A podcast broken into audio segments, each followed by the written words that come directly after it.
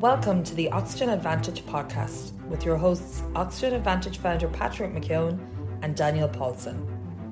With the Oxygen Advantage podcast, we aim to show how functional breathing is an essential part of a healthy and well balanced lifestyle. Each episode, we meet experts in their field from around the world and talk about their lives, their experiences, and how they learned the importance of breathing. Join us and get inspired. Get the Oxygen Advantage. So this is going to be a podcast with a difference. Having a chat with Michael Boyle, uh, formerly known as Michael O'Boyle, but it was our friend Peter Lakatos that actually put me in touch. And he says you have to have a chat with Michael. And Michael, I did a little bit of googling on you. Just I was curious, you know, in the whole realm of strength and conditioning, you're you're well up there. And uh, I have the I have the gift of longevity, if any, if anything else. Yeah, with a gift of experience as well. So, just for strength and conditioning, anybody who doesn't know, and of course, we're joined with with um, Daniel Paulson from Sweden as well, Oxygen Advantage, and just tying back in strength and conditioning. We hear the word all over the place. What what is it? How did you get into it, by the way? And what have you seen since the 1990s? Because I believe you you began in the mid 90s. I actually began in the early 80s, believe it or not. This is my wow. 40th year coaching. I started at the college level as a strength and conditioning coach in, I believe, 1983. So I've seen a lot. I started when I started, it really wasn't even a field where you could get a job. It was sort of a pipe dream for people like me. And I think, like everybody, I always say, I started like everybody. I think I was lifting weights because I wanted to be bigger and stronger for American football and I wanted to look better for girls, all the all the basic stuff that everybody begins with. And then I was very, very lucky. I went to Springfield College, which, if any of your listeners are familiar, is a really good physical education school in the United States. And at that time, I studied athletic training because strength and conditioning didn't really want it didn't exist, and I knew I wanted to be in the sports world some way, but I also knew I didn't want to be a coach. My dad was a coach, uh, and then eventually a school administrator, principal, that kind of stuff and I, I didn't think I wanted to coach any individual sport, and I thought athletic training might be a good route to go. I did that through college, and then I went to Boston University and got hired as a strength and conditioning coach, or as a athletic trainer, excuse me. And I did it for a half a year, and I realized I had a couple friends who had gotten jobs in strength and conditioning, and I thought, no, I'm I'm going to do strength and conditioning. So I quit my job, and I went to work as a bartender and I appointed myself the volunteer strength and conditioning coach. So I started in probably 84 at Boston University as a volunteer strength and conditioning coach. And I actually um, I tweeted out the other day, I forget what it was in response to, but I said at 30, I was able to stop bartending and take a, a relatively speaking full time job as a strength and conditioning coach. But the first almost 10 years that I did it, my primary income was bars. I worked lots of nice Irish bars. I worked at the no, the no Rock, which was a, a legendary Irish bar that's no longer there in Boston. So I'm a huge Irish music fan, and uh, I've been in, in, the Irish bar business for a long time. So I have uh, plenty of ties to the the old country. And your your name as well is it just once I see the the name Boyle, it always stands out, you know. So yep. there's no hiding from that one. So yeah, we'll claim you as as one of ours. Absolutely. As I said, we were O'Boyles originally, and the the story was that we dropped the O because the, the all the uh, welfare stuff was alphabetical. So everybody prior to O dropped the O. So if you nice. look over there, you'll see lots of people early on in the alphabet, Doyles and Boyles and people like that who all dropped the O. And then people like Sullivan's and State O'Sullivan because they were uh, it didn't benefit them. That was the that was my grandfather's story anyway. So we'll Wow. We don't know if it's true or not. Let's stick with that. Good stuff. So it's kind of interesting because the I understand what strength is, but the word conditioning, what does that mean? Well, it's interesting because we started out, we were, it's funny. So for me, I initially was the weights guy, and then eventually we became the strength coach. And then what happened is we did such a bad job with conditioning in general from a sports standpoint that people in my field started to realize gee, I need to take over conditioning too, because the coaches, the sport coaches were so far behind because the, the US is, and I think Ireland's probably similar, whereas Sweden is not similar. But in the US, sport coaches generally do not have to be trained to be sport coaches. They tend to be ex players. So we get a lot of this is the way I did it when I played type of people. So I now when I think we started out, I mean, we were doing Cooper test with American football when I first got started in this thing. We had 300 pound guys running mile and a half runs, and we were telling them they were out of shape because they couldn't break 12 minutes. I mean, we did just absolutely absurd things. So we became strength and conditioning coaches. And then I always think my, my buddy Mark Verstegen gets credit for we then became performance enhancement specialists. So we've we've moved along this continuum. I still think strength and conditioning coach because it's simpler, but I mean it's athlete preparation. That's yeah. really what it is. You're trying to get people more prepared to play their sport. I think I got to be well known in some circles and probably not so eh, well regarded in some circles because I started to put a lot of emphasis on the idea that I thought a big part of preparation was being healthy. And well, I that's huge. yeah, but in, in the U.S. it really wasn't. Which eh, you you think about it and you say that can't be possible, but we were for a long time we were training powerlifters or training Olympic lifters, and then hoping that that would transfer over somehow into sport. So, and we still have now, even in the U.S., there's still a huge number of of West Side people, people who are just fascinated with powerlifting, but who think they're in the athletic preparation business. And I started saying things like we need to get away from uh, conventional sort of back squat type stuff. We need to stop doing power cleans from the floor. We need to start doing core training, which when you you know you mentioned breathing, we we just we we've we just started to scratch the surface initially. I would say when I started, you know, you did abs at the end of the workout, you cranked out 100 sit-ups or something like that, and and that was your ab work. And then gradually over time, we started to learn. And obviously, the, the folks listening don't know, but you just did an hour session for us yesterday. But what we started to do was started to listen to people like you and listen to people in the respiratory therapy world and say, wait a second, there's way more going on than mm-hmm. we thought. Mm-hmm. And mm-hmm, mm-hmm. so it's the good thing for me. I'm 63. I've been doing it for 40 years and I'm still learning, which I think is awesome. Yeah. That's I think what keeps me excited about the field, keeps me going to work. I'm in sitting in work uh, right now in our little. Uh, we've got a little studio that we use for Zoom classes or mm.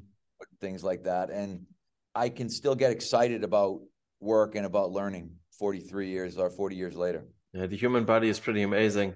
And I think the other thing is the more you're in something, the more you realize what you don't know. And you're you're happy enough to say it too you don't you don't feel that you have to know everything right well that's in i think that's the biggest part is the the key it's like someone like you is a perfect example right you find an expert in an area and you listen to that expert and then you think okay like yesterday's session for us what can i take from that expert that i can easily incorporate into what i'm doing right now that's mm. the process and so for me whether that was Stuart McGill 15 years ago or somebody like you or whatever it was. It's finding these people who are subject matter experts. And then it, and in my case, you get to know these people. Like I like to say to people now, hey, I can call Patrick up. I could call him up and he's going to answer my phone call and he's going to give me the answer that I want to know. And people say, oh, how do you do that? And I'm like, you network. Sure. A guy like Peter, right? You, you know, Peter, we're doing business with Peter in Hungary. And all of a sudden, Peter said, you really got to meet this guy. And suddenly I'm meeting a guy whose book I already read, whose information I'm really familiar with, but who, like, I Googled you. Until I Google you, I'm like, oh, Galway guy too. And mm. we ended up having a common friend who used to be in Boston. So that's so so crazy. We were talking about James O'Toole earlier on, and he, he is such a character. If we had him here, in actual fact, we probably wouldn't get a word in edgeways. So exactly, yeah, he's, we, he's better off. To, we'd have to have a mute button, but um, but so how did I think you get that's into... the key to success in this industry is is the ability to be adaptable and the ability to learn. And I'm not saying we're not there. I mean, there's a lot of things that you're doing that truthfully we're not ready for yet. It's hard. And that's why I loved your session yesterday because my takeaway from this session was if you can just get people doing some nasal breathing, mm. you've you've made a really big yeah totally forward. It's some it's something we've I have always been bewildered why even during a warm up that athletes don't breathe through the nose. When you look at the benefits, when you look at it, just normal physiology, you know, and it does add an extra load onto the diaphragm, but also from a, a biochemical dimension. Sometimes I often think, Michael, we would have a client coming in, and the person is breathing faster in upper chest, And then you're asking, you're saying to yourself, why is that person breathing using the upper chest?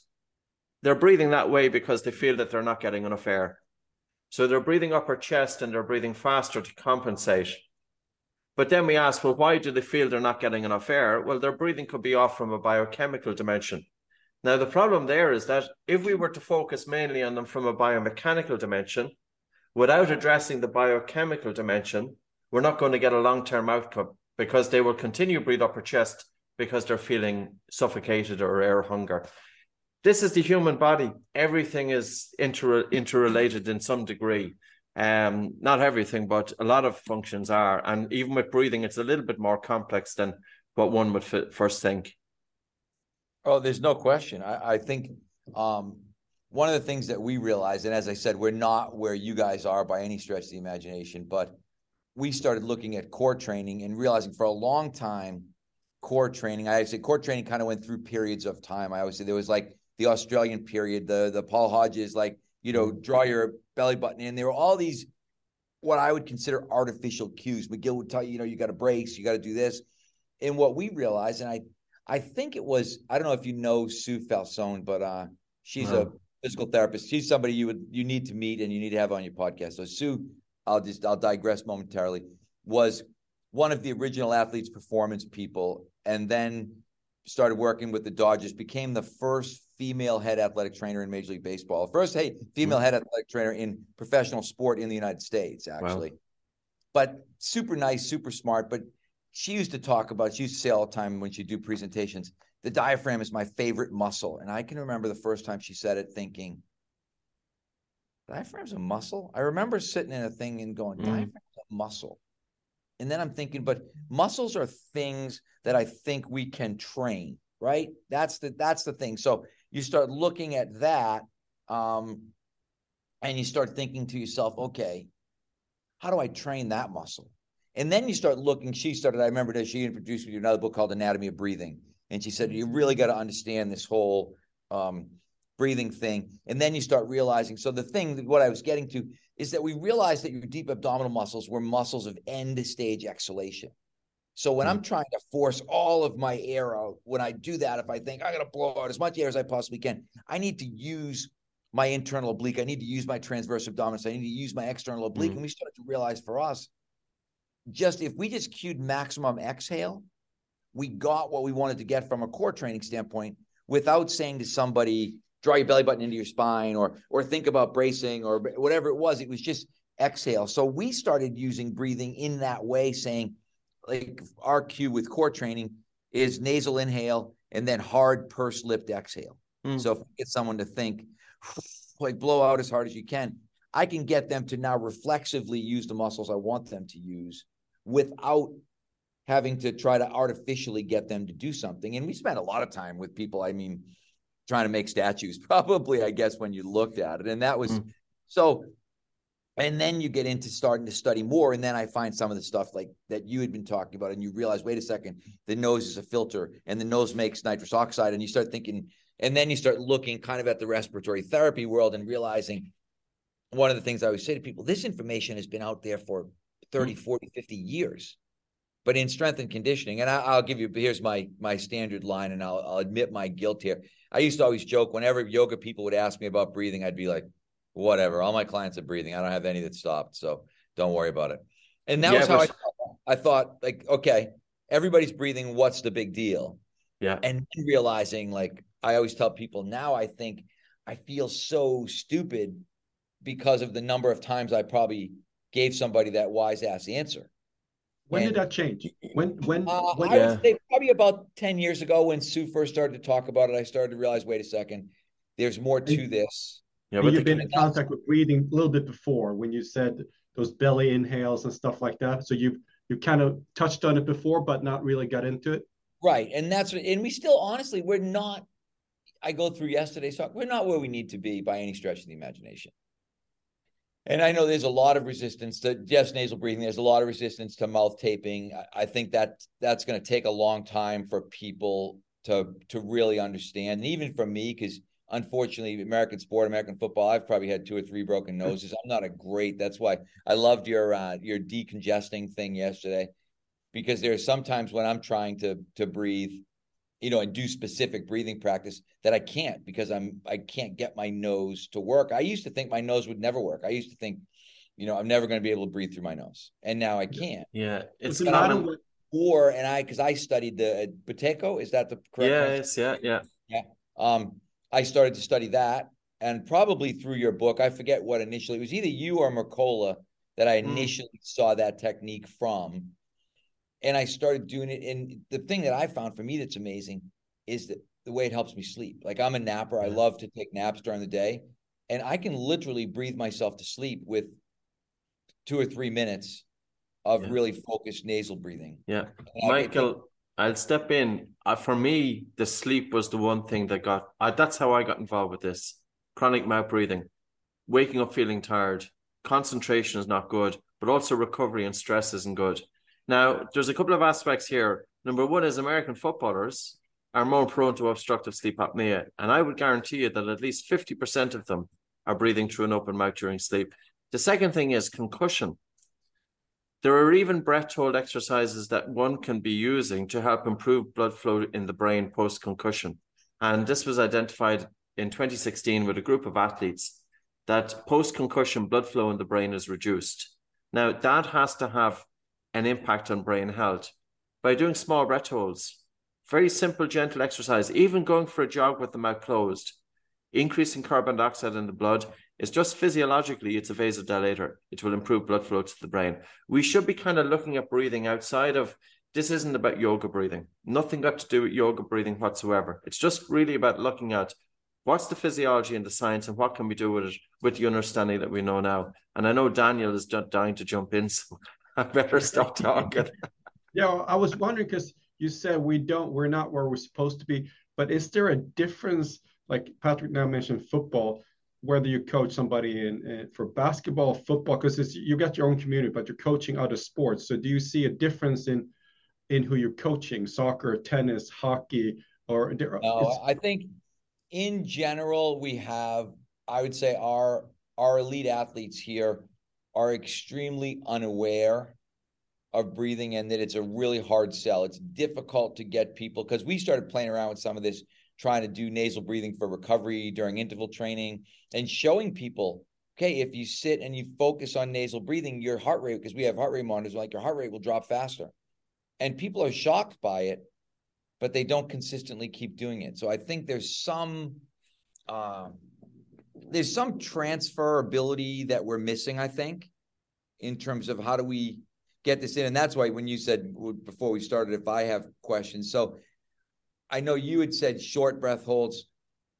Americans by nature, American sport, it's very competitive. I started thinking, should we have contests to see who can hold their breath the longest? Is there benefit to that, or is it does it make things worse? Well, breath holds are a stressor. You know, like any stressor, we always have to like there is a breathing technique, the Wim Hof method, which is circle the world. Hyperventilation and long breath hold. It's a major stressor.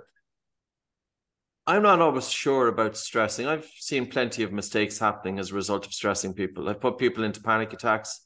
I put one guy into accident and emergency. So I always feel that we have to, to tailor breathing exercise. Yes, stress them, but I don't want to overtrain anybody when it comes to breathing. Like if you think of this way, if you did an outright sprint at maximum intensity, your blood oxygen saturation with mouth breathing is going to drop maybe down to about 93%. With nose breathing, which it will be excruciatingly difficult because of the air hunger, blood oxygen saturation drops down to about 91%. If we put a pulse oximeter on your, your people yesterday, some of them will have dropped down to 85%. And that's what we can do with breathing. You know, and there's some techniques that are dropping blood oxygen saturation down into 70s. You get disoriented. 60, there's a risk of passing out. We don't want to go there. So my whole thing about it is I want to cause a stress, but it's a very controlled stress and it gets adaptations to improve the buffering capacity.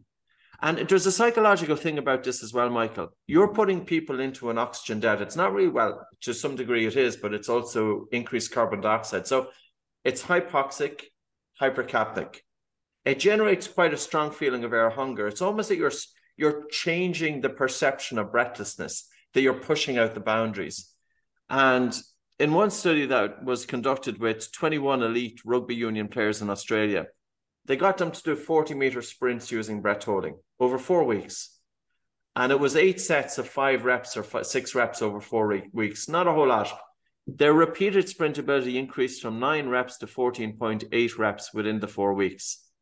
And that's with elite level athletes, professional, highly trained during peak competitive season. See, the thing is, breathing to this degree hasn't been put into practice. It has been in some pockets. Like I'm working with a, a world fighter now. He's got a world title coming up in about a week. Well, the 10th of December. So yeah, in about 17 days or so. And all he wants is, I said, what's the what's the one thing you want out of this? He said, I want to get one percent better. And I think we can do that because this hasn't been tapped into to date. And it's not just about the idea of taking these full big breaths, as I said. You know, this idea was only happened around the 1880s and come into the field of yoga. And it, it's almost that it swept the world that the more air you breathe, the better. No, no, no. This is where conditioning comes in. How can we condition the athlete to do more physical exercise with less ventilation because then there's an, an economical saving in it.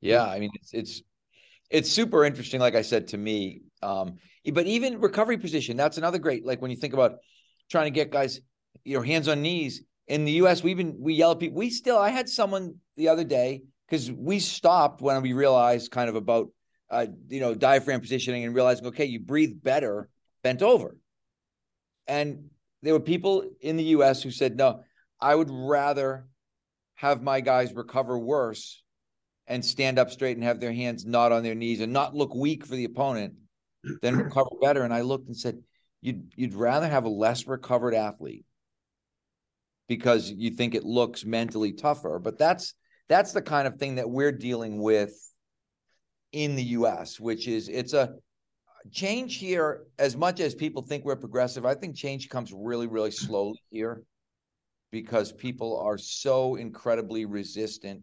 Oh, I think they're resistant here as well. I think it's going to be everywhere in the Western world.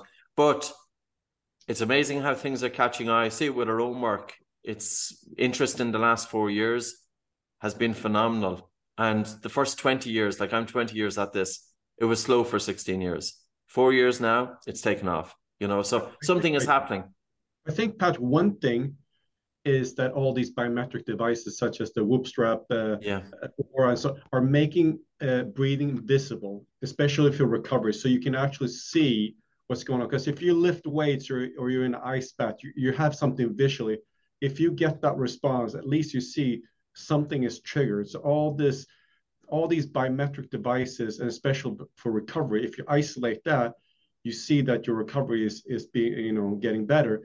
From there you can maybe go to do what you can do before and during. So like like you said slow i mean change is always slow but seeing for yourself i think is the way people change and it's coming more and more. So i think that is actually one thing that is helping breathing out. And Sorry. I apologize. My light, we get lights on a timer in here, and I'm like, "Oh, you're you're fine. You'll have, you'll have to be waving your you're waving your hand around." we go. I yep. am. I'm, I had to get up and move. That must have been. It must mean I've been in here thirty minutes. Sorry. Uh, time flies when you're having fun. But do you, maybe always go by too quick for me.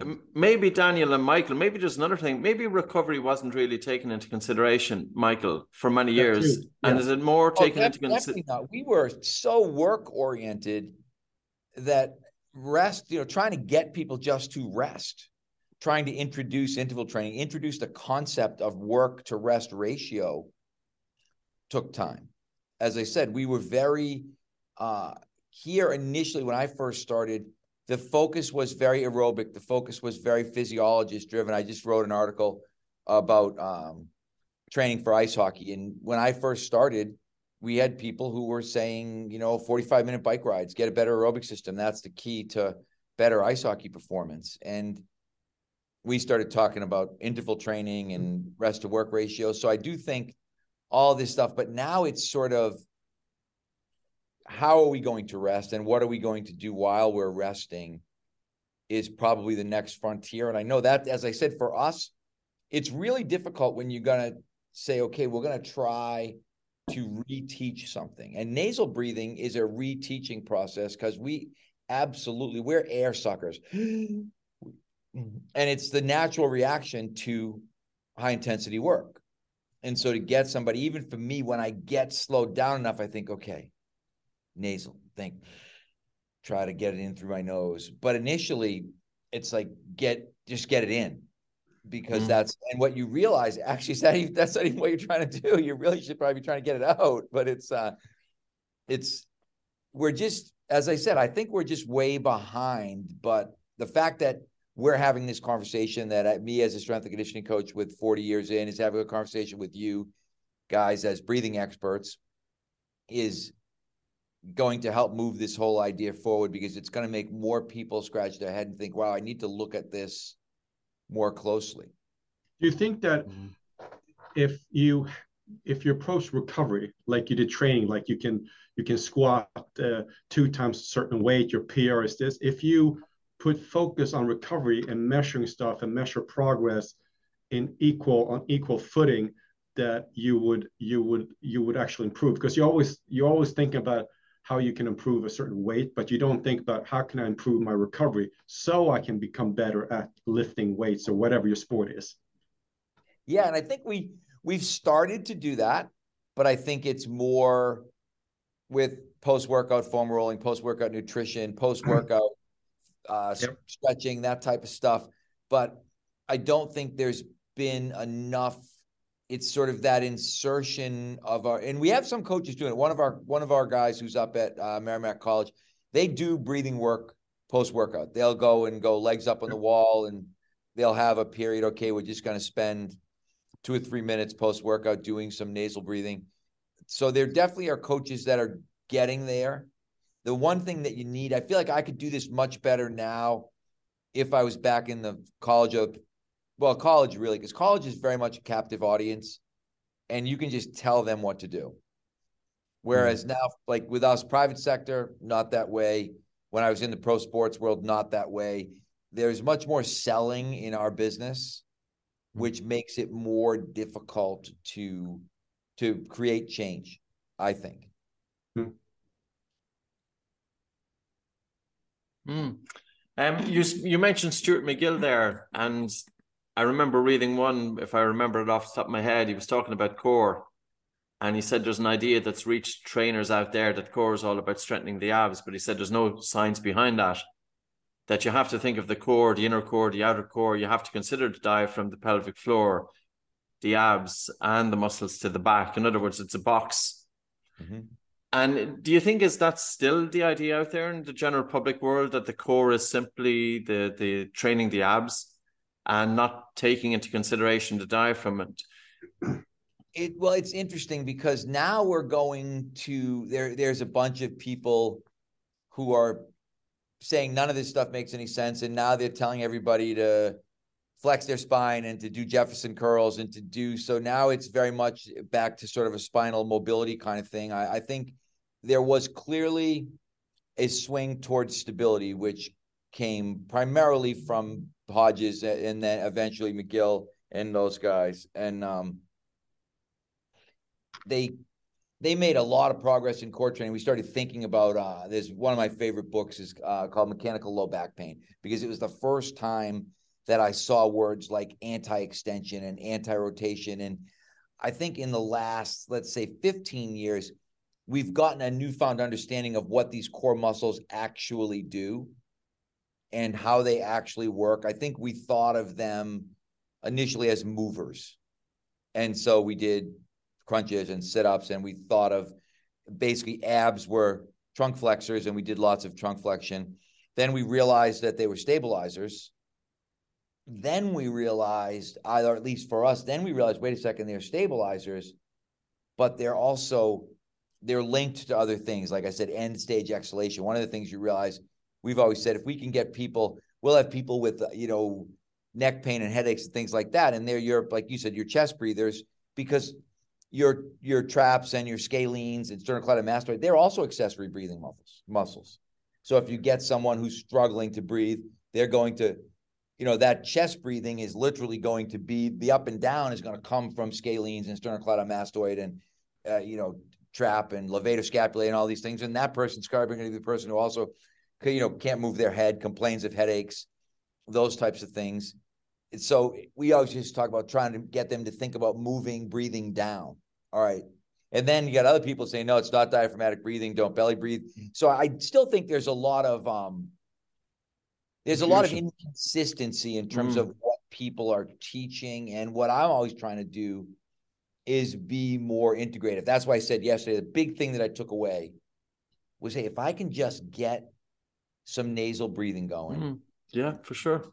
That's that's step one. That's mm. moving a lot of people. So, with the knowledge that you have right mm. now, what how would you approach uh, a regular training session? Uh, if you say before, would you would you try to incorporate a few minutes of, of nasal breathing or some breath holds, and also during and after, just for awareness, and slowly build it up, or what's that's, your that's funny you say because that's what I'm thinking about. Like, what would I do? Because right now I have a lot of younger kids. I have my son and his friends who are 17, 18 years old. They're a rough audience in terms of trying to get them to settle down and do really focused tasks is very, very difficult.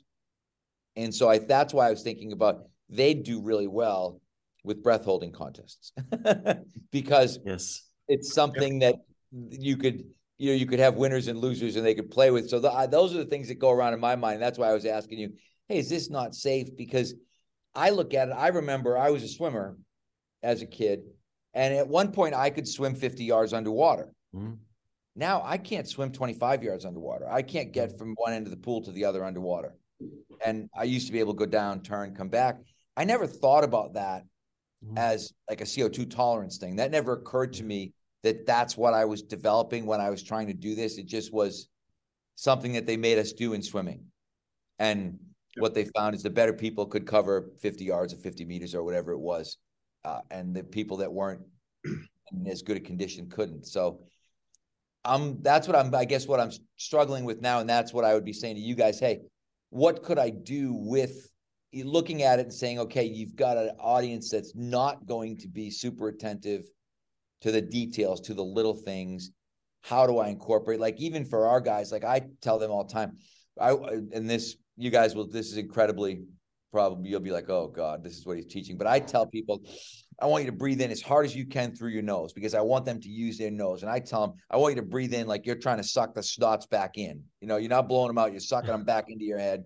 And then I want you to blow out as like you're blowing out candles at my birthday cake. I said, I want you to blow out pursed lips like you're trying to knock out 60 candles because I really want them to get the feeling of in and out. Mm. Because I think that's the essence of what we want to have happen. And once they understand that part, then it's easier.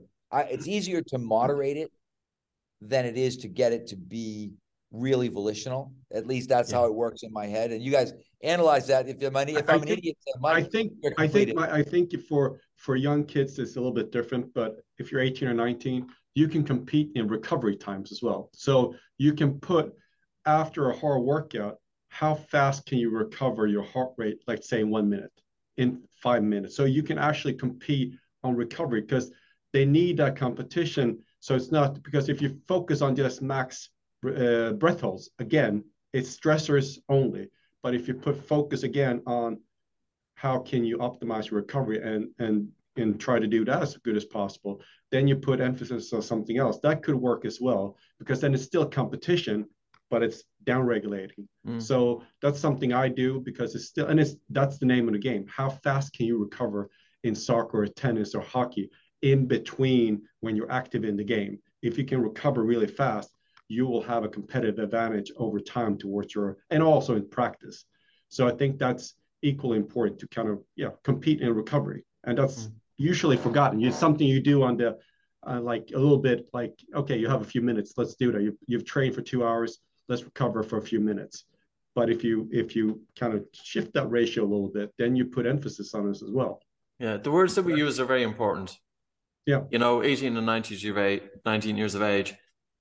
It's almost as if their their mobile phone, their cell phone is part of them. And it's a detriment. And it's a mm. detriment in terms of lack of focus. And really, we need to be, it's not just about physical training. Conditioning also should be about mental training have these kids been even taught how to concentrate? And I don't mean necessarily just holding your attention to your breath, but I mean by changing your physiology to be able to bring the autonomic nervous system into balance. So this would be about recovery. And accessing flow states. How many of them are playing games and towards the latter end of the game, they're getting physical fatigue, they're getting mental fatigue, their mind is all over the place.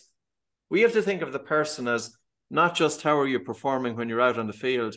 We have to think of how you're performing off the field is going to influence how you're performing on the field. If you're practicing distraction all day long, you're going to be distracted on the field.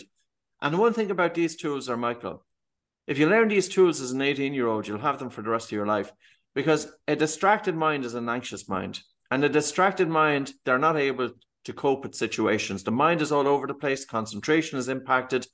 So then we have to ask the question this is conditioning, it's going beyond conditioning. But at the same time, if you have really good attention and you're able to access that flow state, you're more alive when you're out in the field, you're less prone to injury. Fatigue is going to contribute to injury. So then we have to bring in sleep, we have to bring in breathing, functional breathing, recovery, everything what Daniel was talking about. Yes, there's the stressor exercise as well. I think this is about making the individual more rounded. Now, I've spoken, I remember I was working with a couple of athletes and I was talking, I think, I know, Daniel, if you were on the same call, but I was talking about pre match anxiety and I got total pushback. I said, oh, we don't have pre match anxiety. And, you know, many athletes have pre-match anxiety. You've got youngsters going out into high pressure environments. Have they been taught how to change their physiology to deal with that? Like some of the people we work with, we work with snipers, and I've been brought in to work with elite snipers to teach them how to breathe while pulling the trigger of a gun. I think part of this is that we need to make breathing sexy. We need to make it, and it has been. That's why I often said it has been under the custodians of the lads and the and the, the women with the beads and the, the robes and the open sandals and all of that nonsense. There's nothing for me, breathing is the ability that if I'm to go into a difficult situation, I'm able to regulate my state, that I can hold my attention in that. And the measure of a leader out there on a football field or any field is the person who's able to remain calm and collected when things are not going right. This is mental training just as much as breathing training. Yeah, no, Patrick, I, I, just realized, I realized we have a test here. We can do, like you said, with the cell phones, like people, it's mm. a test to. Like, I think for young kids, uh, if you're 18 or 19, if you sit on a cell phone and you flip through whatever you flip through for five minutes, you have somebody else doing slow breathing or breathe light, whatever they want to do, and then have a workout or something they need to focus on right after. Because then you bring in something from their world into what you can do as an alternative for focus and also lower your heart rate so you can perform better. That is i think then you make them aware that this is how it affects you because it does affect this distraction and in turn heart rate and in, in turn focus and performance. But if you give that to them as a tool you can have groups and you can alternate. So I just realized that's what I will do because you can't tell them no. That's then we'll just so instead have have them try it. That's exactly because what what we're dealing with too is we've got a huge um, energy drink problem over here in terms of yeah. I don't know if you guys have seen the same yeah. thing, yeah. but it's a it's like a billion dollar industry in the U.S. So we've got the combination of kids who are on their phones all the time, ingesting large amounts of caffeine, ingesting pre-workout type supplements, and then it, in a lot of cases, anxiety medication. It, you know, there's mm. kids I know. My son has friends, high school friends, who are you know already medicated for anxiety and depression at 17 years of age. Yeah. So there's a lot of variables that we're playing with, and it's not. Yes. It's, it's I'm kind of sitting here thinking, okay, how am I going to do this? I may experiment. I got a group coming in at one o'clock today, and I may experiment a little bit with this today and say, all right, can I get them to do a little bit of focused nasal breathing? But just getting these guys to focus, period. Yeah. Really, really difficult. It's like, you know, come on, let's go, pay attention. Yeah. But I think, Michael, you're right, just to start with that. Yeah. And just going for a walk, blocking one nostril. You know, even if you block the right nostril, to breathe through the left, it has a calming effect anyway, but you're doing it to create that feeling of suffocation. Like sometimes when I'm working with people, I remember I was working with a bunch of bunch of alpha, really strong individuals. They were males. And I said, they're not going to believe what I'm going to say about breathing here. So I got them doing pretty challenging stuff. And I got them starting off with jogging and then running with the mouth closed, and they were feeling it. Then I got them doing breath holds. Then I put on we have a mask, we use sports mask. I had them use that. I wanted them to, I wanted them to feel a bit of pain, just to show them that there's a bit there's something in this. So, but I would agree with you in terms of 18 and 19 year olds. You're starting off, getting them walking with the mouth closed, getting them to be more self aware, going into jogging, going into faster jogging, bringing a few small breath holds as well. You'll be safe enough if you say, now that you're jogging, I want you to breathe in and out and hold your breath for 10 to 15 paces. You'll never do any harm there because it's controlled. Now they'll feel the air hunger. And then you're saying, okay, let's do it again for 10 to 15 paces. And then a minute later, you could increase it to 20 paces but say to people, listen, I want to challenge you, but I don't want to push you over the top. This is a stressor. And I want you to dip your toe into the water because I think the last thing we want to do is to push it to the extreme that it puts people off. But um, by doing it that way, and you're talking about the benefits, if you have stuffy nose, it helps open up your nose. It's opening up your blood. It's opening up blood flow to the brain, for example. It's opening up your airways. It's helping to drive your focus. And this is the stuff. Yeah, it's kind of I think the language we use is is a key that we have to think. But we, you know, okay, we're quite a long way from 18 years of age, but we were there once. We can still remember it, and we can get we can bring it back to their level. You know. Yeah. Well, I, yeah. I mean, 18 years old. I I I know I wasn't a very good listener. That's for sure. I did. we, had, we had other things on our mind at 18. yes. A lot of, made a, lot, a lot of dumb things. It has to be relevant for these kids. And and uh, th- this is always the issue. I can just relate to myself. If somebody came to me when I was 18, it would not have worked, most likely. So knowing that, there needs to be, but I think you can reach anyone if you make it relevant. That's that's the key. And if you're in whatever sport, if you see an improvement, you feel it, then at least you know there's something there. It may not happen immediately, but over time, one year later, two years later, it will happen at some stage. So um, I think it's it's coming, like you said, Patrick. It's it's uh, uh, coming, uh, but change is is always uh, pretty slow. Mm-hmm. Yeah, yeah, yeah. No, it's good. So, what do you do for uh, for recovery in terms of before breeding? What what are your tools for? No, honestly, we, we we don't we don't do enough. We don't. I don't know if we really like with the groups that I have now. We probably don't do anything because we don't really have them post game, and in the the harsh reality is in a private business, you know, when they're done, we kind of want to get them out of the way. Hmm. So you don't really have that time to think, hey, if we had enough space, would I would I like to say to everybody, like I said, uh, my friend Mike Vaughn up at Merrimack is going, you know, okay, everybody, we're just going to get up against the wall, legs up, and just do just two minutes of trying to cycle through. I mean, as I said, just nasal inhale, nasal exhale, or uh, I think uh, the the box breathing idea. That's what I play with mm. in terms of trying to inhale for five, hold for five, exhale for five, hold for five, and do because I like that because if I just do fives, three breaths is a minute, so I can realize that if I'm just doing five and I go through that six times or nine times, then I get two or three minutes. Mm. But we don't do enough of that stuff. And that's why I said I wish now at this stage, I wish I was back in the um the collegiate world because you just have way more control. You can just say, hey, this is what we're gonna do.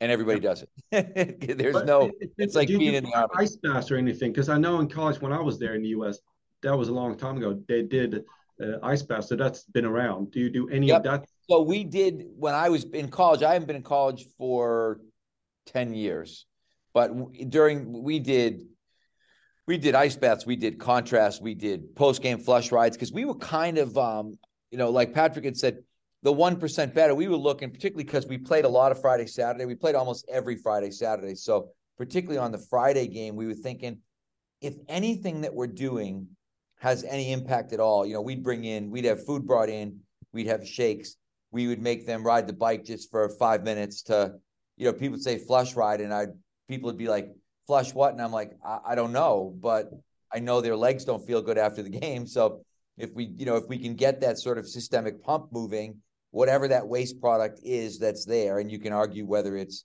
you know hydrogen, hydrogen ion, yeah. lactate, you know what, whatever you want to theorize that it is, you'll hopefully move it out, and then you know we would roll, we would stretch, we'd be really meticulous about that post game process.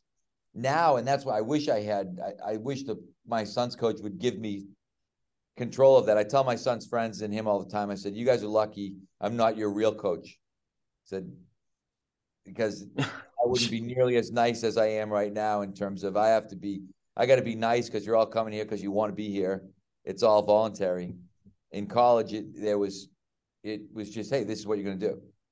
And if guys, about, say, I don't like it, mm-hmm. we like, we used to tell them, well, maybe you don't like playing.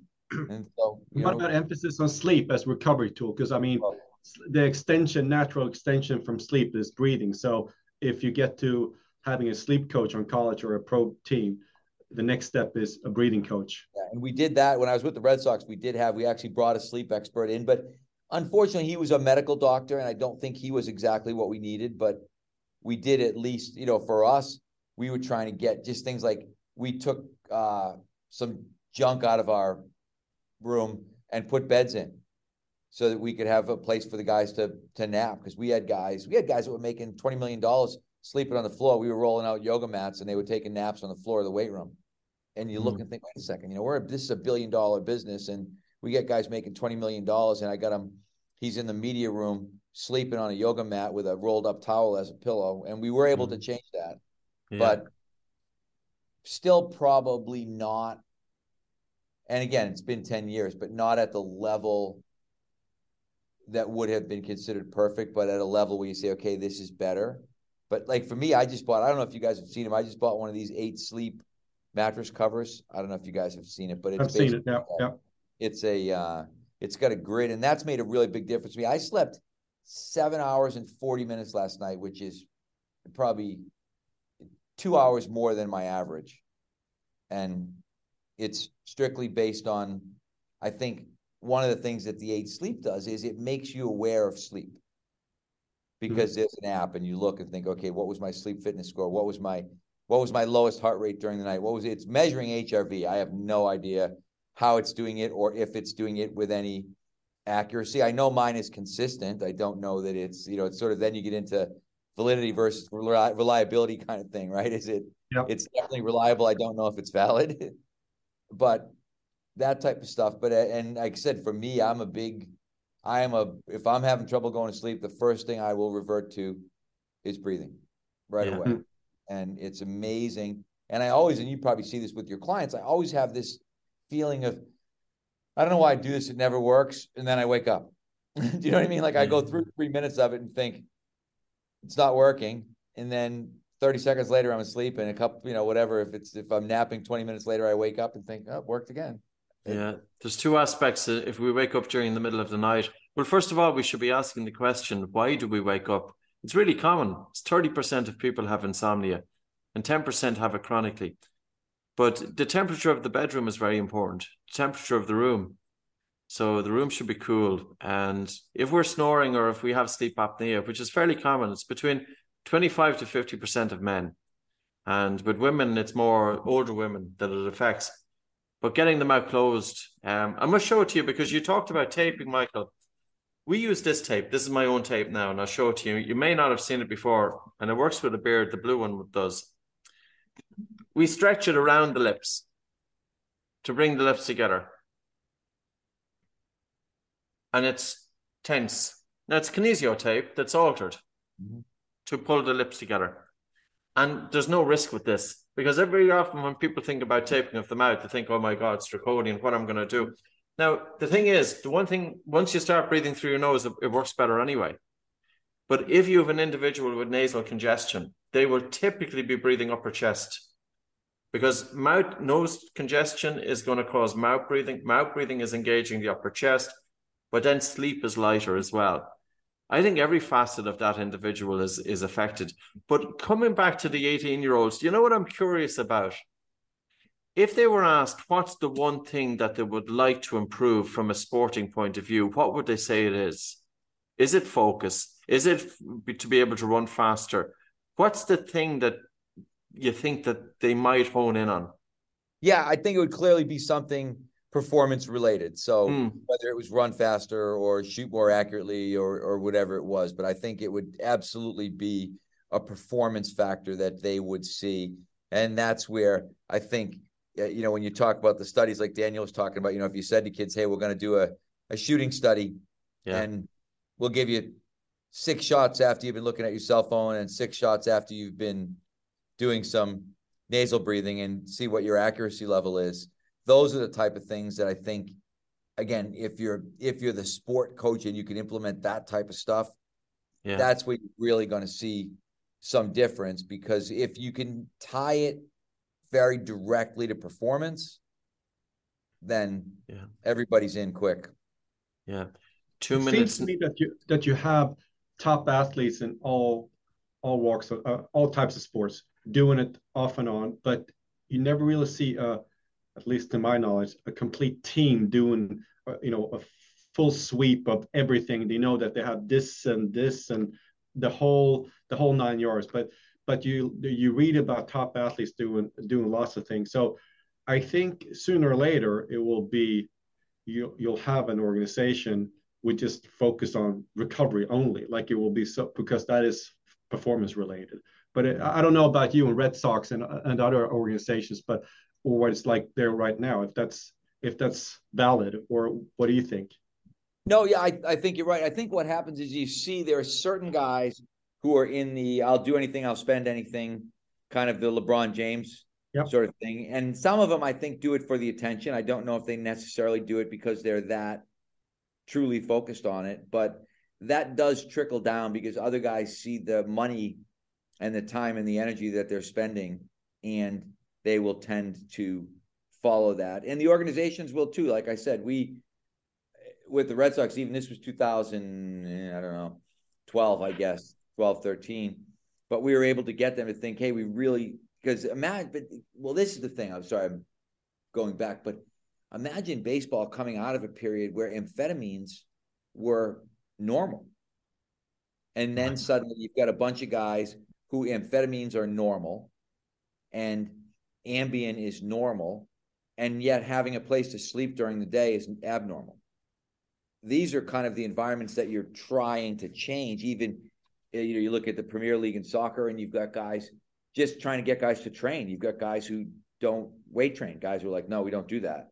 And thinking, wow, and that's again changed drastically in the last 10 years in the Premier League. But it's we've got, I guess the point is we've got a really long way to go in a lot of areas. Yeah. So I'm just conscious of time, Michael, because we've taken so much already. You've got a long way to go, but obviously a lot has been done. And where do you see it yourself in terms of do you see that the the future athlete is going to be a very well-rounded individual do you think where do you think that there is going to be room for some improvement yeah i think what you're going to see and daniel alluded to it i think you're seeing more you're seeing better monitoring devices. The problem with the monitoring devices, whether it was Whoop or Oura Ring or whatever it is, there was some questions again about the mm-hmm. reliability and the validity of those types of things. Those things are getting better again, and uh, you know, so that's going to make a really big difference. You see things like the um, you know, the eight sleep, the mattress pads, those types of things. I think that's the kind of stuff that's going to make a really, really big difference over time. But it's going to take. The good thing is the organizations now there's so much money involved that there is incentive because as you said the 1% better that makes a difference when you look at major league baseball in the us is really interesting in terms of it almost always comes down to the last weekend in terms of who's going to make the playoffs which is crazy when you think they play 162 games and then suddenly the last one or two games actually matter wow. relative to who's going to get in the playoffs so it makes you know when you look because the uh, the the incentive is always financial, whether it's for the players. You look at players and think, hey, one more year, another year contract in Major League Baseball might be $10 million because mm-hmm. you're making it's very back end loaded in baseball. And the organizations, the money's all in the playoff games. So you can see more and more teams. Um, so I, I do think there's a lot of incentive there for things like sleep and breathing and nutrition. And we're getting better. Everybody has chefs now. When I first started, nobody Nobody mm-hmm. had a chef. Guys drank beer. When I first started with the Bruins, guys smoked cigarettes. Guys smoked. Guys drank after the game in the locker room, and guys smoked between periods in the nineties. and it's so, in the nineties. That's only 90, that's, yeah. that's not so long ago. Like so, exactly. And and that, to me, I started there in 1990 with the Bruins. I was there 90 to 99. So when you look at that and think, my God, there's been massive change in terms of but you would look at it and think, yeah, but the change is, you know, the absence of cigarettes and beer is a really positive change, but it is. Mm-hmm. And the idea of even letting guys sleep, uh, you know, in, in, hockey, the pregame skate idea, you know, bringing guys in in the morning and then sending them home again to just come back again in the afternoon. I mean, there's there's some incredibly archaic things in sport that we just do because everybody before them mm. has done them. Mm-mm. And I do think we're making some progress in that regard. Yeah, well done. It's been a pleasure talking to you. And no doubt the fact that you're questioning all this is what drives it forward anyway. Well, uh. I appreciate, like I said, I appreciate you yesterday taking an hour with our staff. I appreciate you guys having me on because I, I think the good thing for me is this is really motivating to make me realize, hey, I gotta, I have to push this forward with my athletes more so I, am very appreciative of the opportunity. Pleasure. I'll reach out to James O'Toole as well. I'm going to oh, send oh, him a text now in, tell, in a tell moment. that I said hello. He's going to laugh. he sure will. All right. And Daniel, Mike, nice to meet you. Michael Boyle, thanks very much. Jump thanks. out of here. Thanks. Take care. Bye. Thank you for listening to the Oxygen Advantage podcast. If you liked what you heard, please subscribe and maybe take the time to leave us a review. The Oxygen Advantage podcast is available from all your podcast providers.